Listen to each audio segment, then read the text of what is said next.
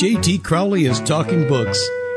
On this show, you'll hear from emerging talent and seasoned veterans from around the world. They'll give you their take on the writing process and how to create the secret sauce of page turning deliciousness. Let's get into that magical mixture of the art and science of creativity. Here's JT Crowley, author of The Smart Kids, and your podcast host. Hello, I'm JT Crowley, and I'm happy to be talking to Ralph E. Saucier about his wonderful book, The History of the Progressive Movement in the United States and How Liberalism Has Created a Mediocre Society.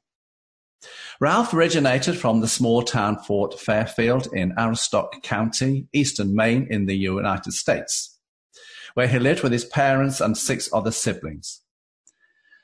Coming from a large family, growing up in the 50s and the 60s in post World War II America, Ralph learnt the art of adapting and coexisting with others. Those qualities he required back then still resonate with his community views today. A speech impediment resulting in a stammer meant life for Ralph in his childhood took on a different perspective. He struggled at school as a the consequences of his stammering and at times he felt isolated within himself due to his poor communication skills, and those around him very often saw him as a bit of a loner. The stammer faded over the years, and with his newfound confidence through college and numerous career opportunities, as well as public speaking, Ralph became a successful business operator. Having chatted to Ralph, I've gleaned that to compensate for his speech defect, Ralph turned to writing and reading. He confesses to being a voracious reader, something he's had to do when researching for the relevant facts about this book. Another passion of his is politics. Like his parents, in his younger days, he was a staunch advocate of the Democrat Society, the Democratic Party. But over the years, his philosophical affiliations have moved sharply to the Republican camp. Why? Let's just say life changed his views. But all these three passions of his, reading, writing, and politics, are at the heart of what this book is all about, everybody. He presently lives in Burford, Georgia, with his wife, Gloria. So without further ado, let's invite him to come on to the show and reveal the inner essence of this phenomenal book. Ralph, come and join me. Thank you. I appreciate that. Oh, oh, you're very welcome. It's it's a phenomenal book, everybody. It's it's it's really interesting, and the, the history over the last 120 years is absolutely of the progressive movement, the presidents who he sees has influenced this. It's been absolutely mind blowing for me, and I thoroughly enjoyed it.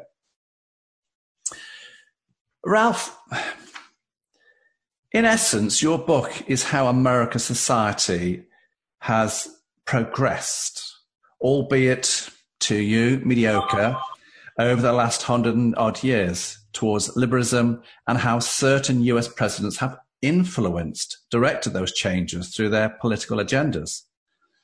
And we're talking presidents on both sides of the divide here, everybody. Have I got the flavour, the gist of your book right here by saying what I've just said? Yes, yes, you have, John. Yes.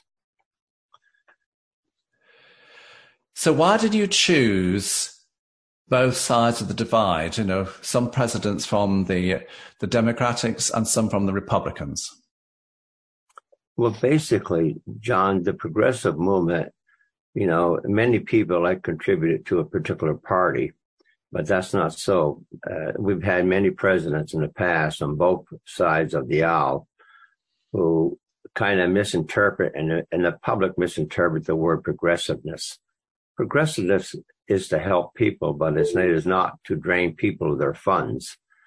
And we do, you know, it, it, in the progressive movement, it is believed that, you know, in certain, certain areas you have to help people.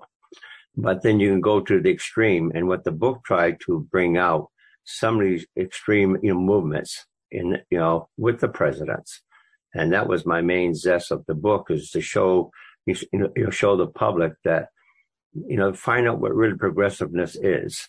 And this is why I did a lot of research on a lot of different presidents.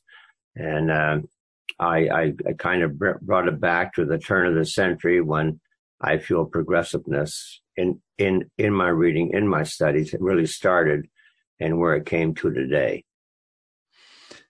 Ralph, when I go on to the US Department of State's archives to get an understanding of what lies at the heart of the progressive movement in the US history, I get the impression it was a political movement that started with President Theodore Roosevelt, um, Wilson, uh, Woodrow Wilson, and and they were started at the turn of the 20th century to bring about further social and political reform by curbing political corruption caused by political machines and limiting the political influence of large corporations.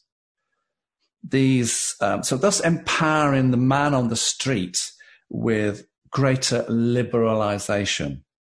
Am I right? And do you yes. think your book paints a fair picture here? Yes, uh, especially when when you go back to the turn of the century. Theodore, you know, Theodore Roosevelt was the first one that took advantage of, you might say, you know, starting government programs. Before you know, Theodore Roosevelt, there really wasn't a lot of government programs that existed, and he started the Park Department, etc. But then when you got into uh, you know Woodrow Wilson, you know, he decided that the tariff the money coming from the United States, the tariff, you know, was not enough to supply and do the programs he wanted. And in uh, 1916, he, you know, he created, no, I'm sorry, 1913, he created the 16th Amendment with the income tax. And from there, as, as my book indicates, he, he you know, he created program after program. See, in your book, there are 13 chapters. And most or all, nearly all, are identifying uh, with a particular president and the role they played in driving the progressive movement to bring about greater liberalism to the American people. You start with chapters one and two, Theodore Roosevelt, the new nationalism, and Woodrow Wilson, godfather of liberalism. How significant were these two presidents what you could be possibly construed as the kickstarters to this political movement? You've already touched upon it, so you, you, you dumped my next question here. well, I emphasize those two in particular because I think I got to realize, or I got to the presidents to realize that they could have programs that you know could offer people more and and through the years from the initial start of of the century it kind of created programs that i hate you know i'm not sure how to put it but it would it would take the liberty away from people.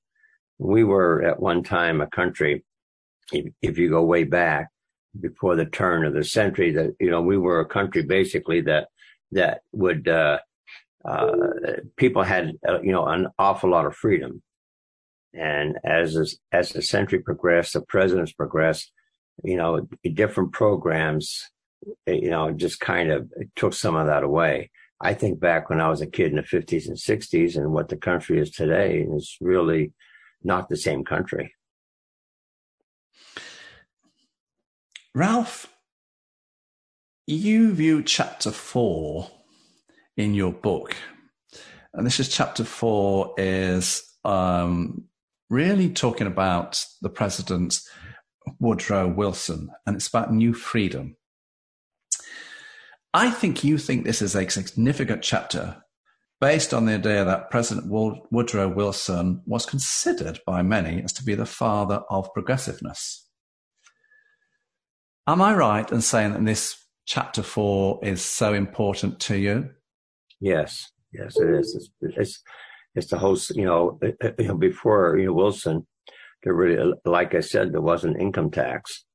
And it started to realize you could tax the people and it continued through the years to get worse and worse.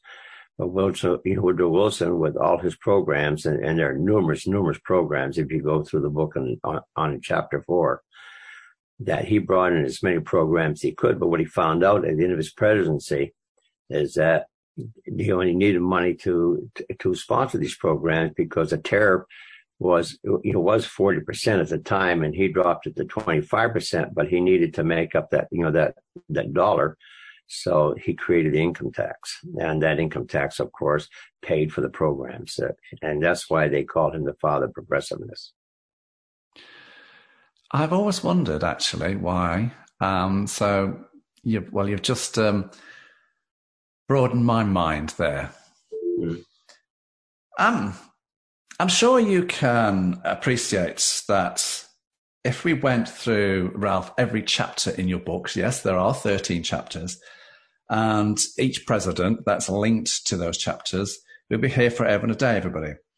And the idea of the podcast, as I say to every other author I interview, or when we talk, do the podcast, the idea is giving listeners, viewers a flavor of what the author is writing, not to get into the great details of it, because if you want to do that, go and buy the book. The idea is to give you a, an insight, a flavor, and that's what we do. So I skip chapters so that you're going to get a broad view of the book.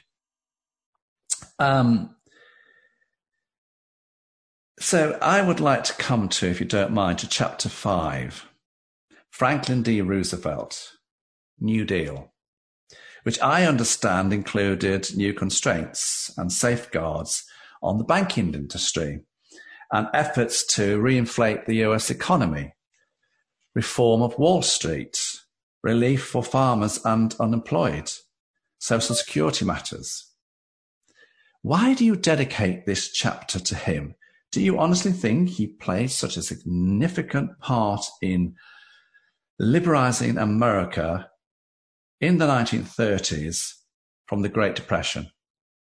Well, yeah. Well, you know, we kind of went into the Great Great Depression for many reasons, and and he, you know, he's credited for getting us out of it, but theoretically, World War II got us out of the Depression.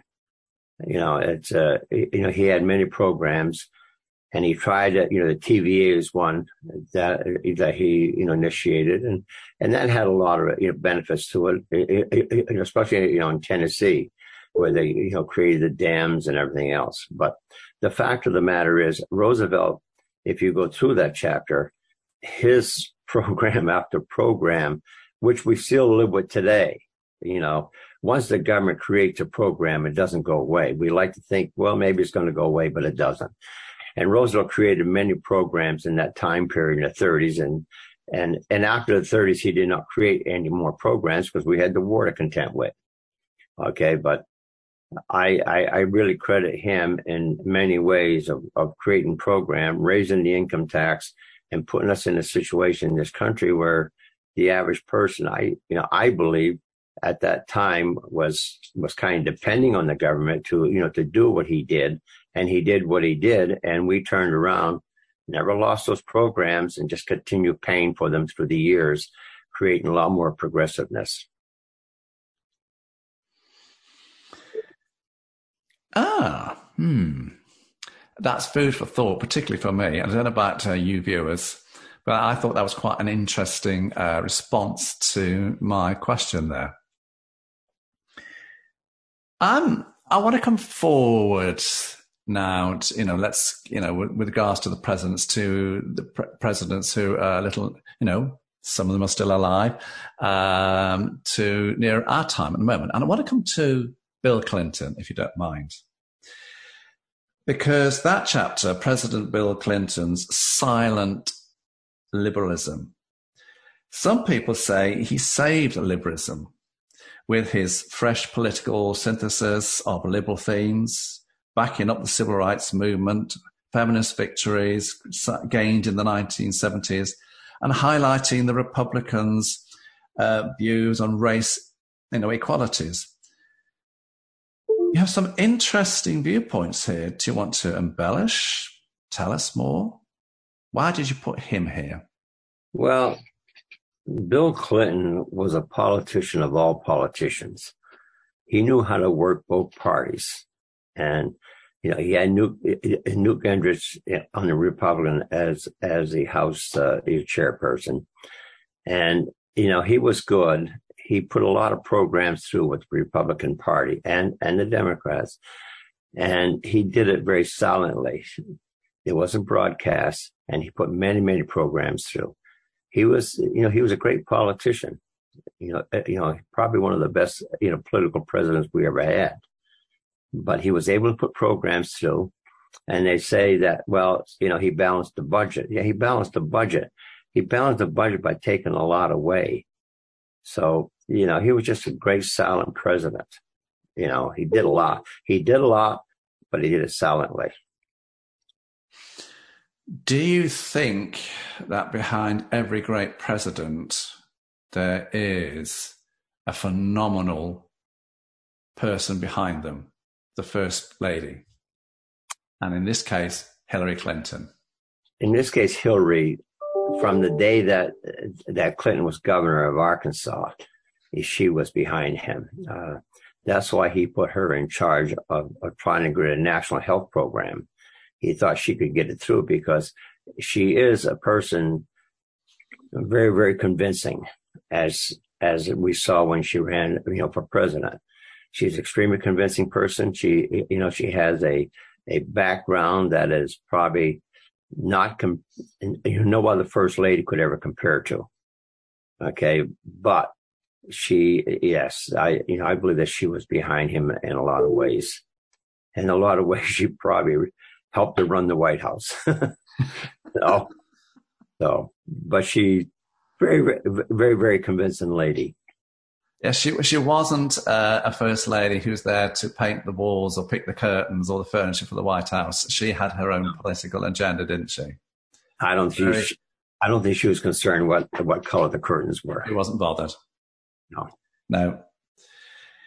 Can we, um, Ralph, go to chapter ten?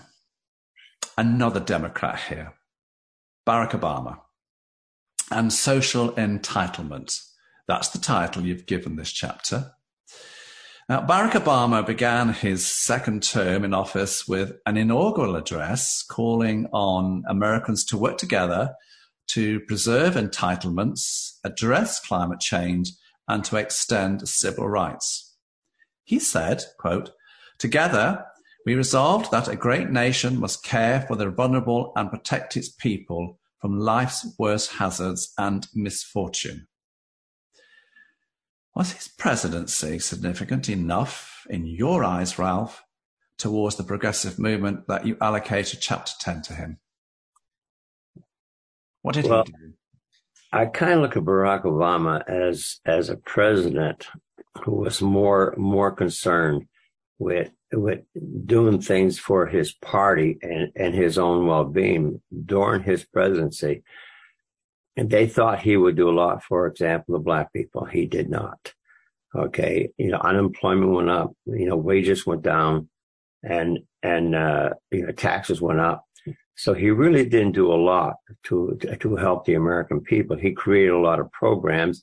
You know, his national health insurance um, he said would, would, would save a lot, but it costs people twenty five hundred to seven thousand dollars or more for insurance. There are approximately seven thousand people that lost their insurance because of the national health care. So you know, you know, he, he thought he was doing things that would help the majority of people, but he did not. So that's why I put him in there as as extreme progressive because the national health insurance, the affordable health care, they called it actually costs people a lot of money. And We're it, talking about Obamacare here. No, Obamacare, yes. Yeah. It's, theoretically, they call it now the Affordable Health Care. And of course, as you know, later in the years, uh, you know, a lot of that was taken away. You know, for example, uh, he had a penalty of $2,500 for anybody who didn't sign up for it. And uh, people found out, many people found out, that it was cheaper or less expensive, I should say, not to sign up for it and pay and pay the extra tax. And that's exactly what happened. That's why a lot of it failed. Do you see him as, uh, I mean, the world perhaps sees him as a great orator.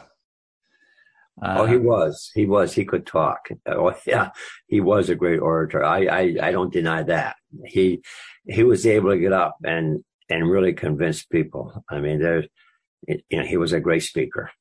I, I, I, I, uh, agree with you because I think he was a great speaker, uh, a bit like Martin Luther King Jr., great speaker. And for us over here, Winston Churchill. They could all deliver a speech because you can say a speech, and but then there is saying a speech. I'm right, aren't I? Yes. Yeah, I he, he, he great, you know, he gave a great speech and, and, uh, you know, he was great at talking, but if you look back at his background and things that happened and developed during, uh, during his presidency, what he said would happen never happened. And my book brings, brings quite a few of these things out, you know. So that's why you've put him in the book. That's correct. Well, there you go, everybody the the plot thickens, as they say. now, without a doubt, Ralph, whether you did this consciously or unconsciously, you devote chapter 11 in your book to Donald Trump. The outsider president, you head this up. Yes. To many around the world, the Trump presidency was seen as chaotic, dysfunctional, divisive. Yet you devote almost 60 pages to this chapter, extolling the virtues of his term in office and to what he did for Americans. So, my question to you is why do you feel it was so necessary to apportion a fair chunk of your book to the Trump presidency? Well, uh, number one, Donald Trump did approximately 140 different things that helped the American people. You know, you know, salaries went up, taxes went down. He had a great tax program that took tax away from the middle class, and and and unemployment went up, and with the black people, Hispanic, Latins, you know, everybody. The problem with Donald Trump and his presidency is that he did not know how to deliver it. He had good programs and and and he did it, you know, at the White House. But he had a situation where he spoke where he antagonized. He, I mean, he was an antagonizer. You know, let's be honest yeah. about it.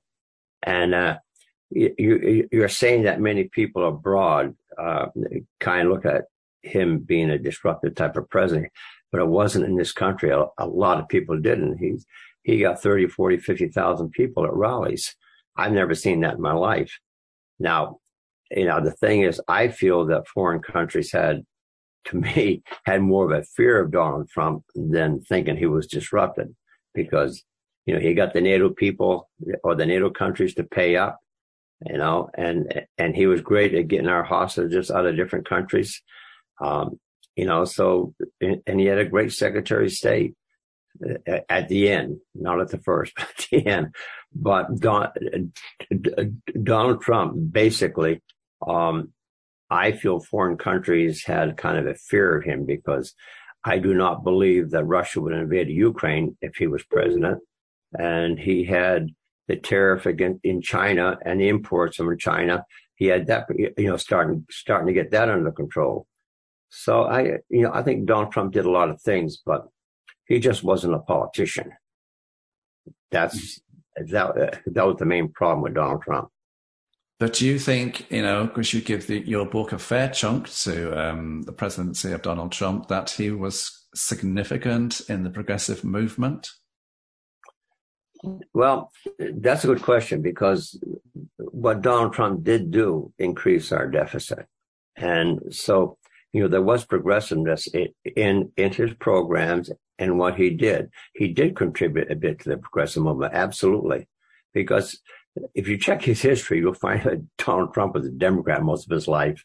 So I know, it, yeah. it kind of reflected into him being a Republican, you know, as a president. He, you know, he was out to help people. The the cost of unemployment going down in various segments of the population was not cheap. Mm. It did cost money so, so the deficit did go up. I mean, I mean, you know, we had a problem with, with wars and then I think he did a good job in Afghanistan trying, trying to get the killing down. I mean, our loss of lives in Afghanistan dropped, dropped tremendously, you know, he, at the end of his presidency. But yes, I, yeah, I, I think that was a good question, John. you know, his program did, did cost and yes, it, he was definitely helping in the progressive movement in this country. I was just interested in your viewpoint there. So that's why I thought I'm going to slip that question in. um, let's go to chapter 12 here. And this is the Biden presidency, the present president. And you are saying, where are we going? Why do you say that? Well, you know, you take a man that's been in Washington for 40, 50 years like him, he's got a lot of experience, and you think he would know basically, you, know, which direction to put this country in for it, for it to be, you know, benefiting everybody. But he's not, since, you know, he, he you know, he cut the Keystone line, uh, you know, pipe, uh, oil line down, and I mean, he stopped the fracking, he stopped, you know, drilling in many areas of the country. And when Donald Trump left, office, we were, you know, exporting more oil than we were importing. Now, you know, Biden got in and, and he did all these things with the economy. Now he's asking, you know, um, you know, the Arabs to import more oil to us. He, you know, he's even going to Venezuela, which we consider, you know, enemies, you know, basically to, you know, to get gas. So so the fact is, you know, the gas has gone up, you know, you know, prices and everything gone up. I get an example. I, I go shopping for my wife and I, and, and uh, I buy, you know, the three dozen egg package and it used to be $2.60. I paid $4.62 for it. So, you know, you, know, there's nothing that, that, that, that Biden has done at the present time to help the country, in my opinion, and I believe he's increased, you know, the progressiveness and he's, and he's trying to push people towards, you know, buying, you know, buying electric cars. That's fine. I have nothing against electric cars. I don't want one. But the fact is, is that, uh, you know, he's doing it at, at, at any price or cost. So I, I don't believe he's doing what's best for the country. And I ask, where, you know, where are we going? I, you know, I think if it continues at this point, you know, we're at the end of a couple of years, the country is going more and more towards socialism. And I think somewhere along the line that people in the United States are going to say enough is enough because we love our freedom. You, you know, the Amer- you know, the American people are just, you know, we love our freedom and, and it, it, there's a certain point where it's, it's going to have to stop. So that's why I say that, you know, where's this country going? Because it's quite a short chapter and I suppose it's short because he's still, you know, he's the sitting president and he's only been there for about what, coming up to two years. Whereas the others, some did four years and some did eight years. So yeah. they've had a bit more history to them, haven't they? Well, we're hoping that the four years is it. now, now. That's what we're hoping. a lot of us are. Um, I'm curious here. Um, once people have read your book, Ralph, what are the key messages you want them to take away and think about? That's a good question. Um, you know, I, am going to put my glass on to read this because I, it's something I, I, I, you know, many Americans don't realize was the progressive is. Progressives have to be paid by people. People have to realize that the more, you know, the more programs the government give out, the more it's going to cost you. You know, it's like, it, you know, it's like my father taught me. You know, he may have been a, a strong advocate Democrat. One day, I made a mistake of saying something about Franklin Roosevelt. And I thought he was going to throw me out of the house. but the, the fact of the matter is, you know, I was raised in a sense that if you want something and you're going to work for it and you're going to get paid for it, if you don't work for it, you're just not going to get it. Okay. And it seems like you know, the majority of people in this country do not realize, especially, you know, the younger people that are, you know, they're in college. they don't realize the progressives is, is going to take things away from them. And this is what I try, I try to bring out that the more programs we have from the government, the more it's going to cost you, the more, you know, the less freedom you're going to have. That's really the message I was trying to get across. Who do you um, visualize reading your book? But more importantly, who would you want to read your book? Who would I want? I I really would love to see the younger generation read my book because many of people my age we know just what direction they are. But I, you know, I'd like to see people from 18 to 45 in that area, you know, read the book. You know, the younger people who who don't who haven't lived through the 50s and 60s. You know, I I mean the 50s and 60s to me were just you know, I, I look at the movie American Graffiti and, and that was my teenage years, you know, just, just before the Vietnam War, you know, and then Vietnam War came and now I volunteered, you know, I went in for six years along, along with many friends. Mine was the 80s. All right, 80s. no, no, the 80s. I was raising two kids and I was going in business and I was, I what had. What do you call your kids? Pardon, sir? What do you call your kids? My kids are both diehard Republicans. They, they, you know, they had no choice. no, but what you call them? my son is Ralph, Ralph Jr., excuse me. And my daughter, you know, is Sherry Lynn. Are they proud of you when you write your books? Um, I would say my son is, and my daughter read it, and she she actually loved it. Uh, she she was definitely into it. I'm trying to get my grandchildren to to read it. They're one is married and and uh, expecting a you know baby. That would be my first great grandchild, and then uh, my other granddaughter is getting ready to go to college, and then I, my grandson is only 16 years old. But uh, uh they have well, the mother got a copy, but you know she bought, but uh, the kids don't don't yet. Yet, right? Yeah. Yet. but I, but you know, I would like to see uh, uh like like college kids. Uh, I I think it would be a great book for for the younger generation to read and understand just where this country came from, where it's gone, and what has happened to this country in the past hundred years. So, would you like to see your book in the libraries of universities? I would very much. My my first book wound up at the library in, at Oxford University, actually. Wow. Ralph, where can people get a copy of your book from? Well, I have a website, saucierhome.com, S A U C I E R H O M E.com. You can get it on Amazon, uh, Barnes and Noble website, um, Books a Million, and uh, um, I, any other uh, you know international book uh, you know, website it's it's on. I I have got the marking out to all of these. But, Your publishers you know, are iUniverse. Pardon, sir. Your publishers are iUniverse. Sorry, yes, I I Universe, but I don't believe you can buy directly from them. You would have to buy from me to go through iUniverse because if, of course, if you buy from me, I go to iUniverse. But most of the people that, I've, that I have sold so far is Amazon and Barnes and Noble. Yeah. Just on a personal note, Ralph, people with a speech impediment, what do you say to them to achieve their own goals in life?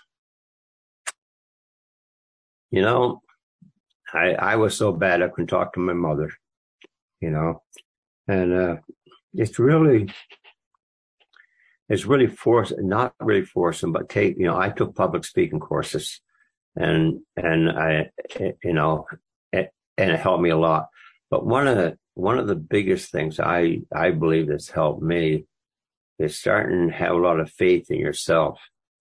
I think people with speech impediments kind of lose the aspect that they're as good as the next person and not, not get tied up in what you're trying to say, but feel and talk from the heart.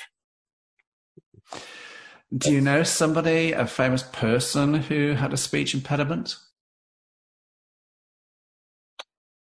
You know, that's interesting. British. Pardon? He was British.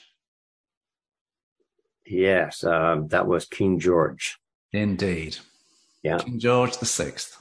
He had a very bad impediment. Yes. Yeah. The Queen's father. I understand Abraham Lincoln did too, and, yeah. and he overcame it. You know, so yeah, King George. I saw I saw the movie and and and the instructor he had to try and get him over it and everything else. It was a great, you know, it was a great movie. It was an American who got him over it. An American. He was American, yes. Who they went to to uh, overcome his stammer. Hmm. Anyway, Ralph, I have to say I've thoroughly enjoyed your book. Uh, it's been eye-opening for me. It's been inspiring for me. And I'm sure um, all the viewers and listeners who are going to be looking at the podcast, reading the introduction, are going to find it exactly the same. So I simply say, Ralph E. Saucier, thank you for coming on my show. It's been a great pleasure.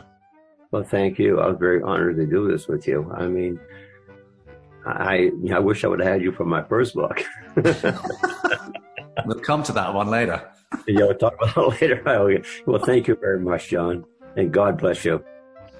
So, everybody, as I end the podcast every time, I'm JD Crowley. Thanks for listening, watching, wherever you are in the world. So, until next time, stay safe.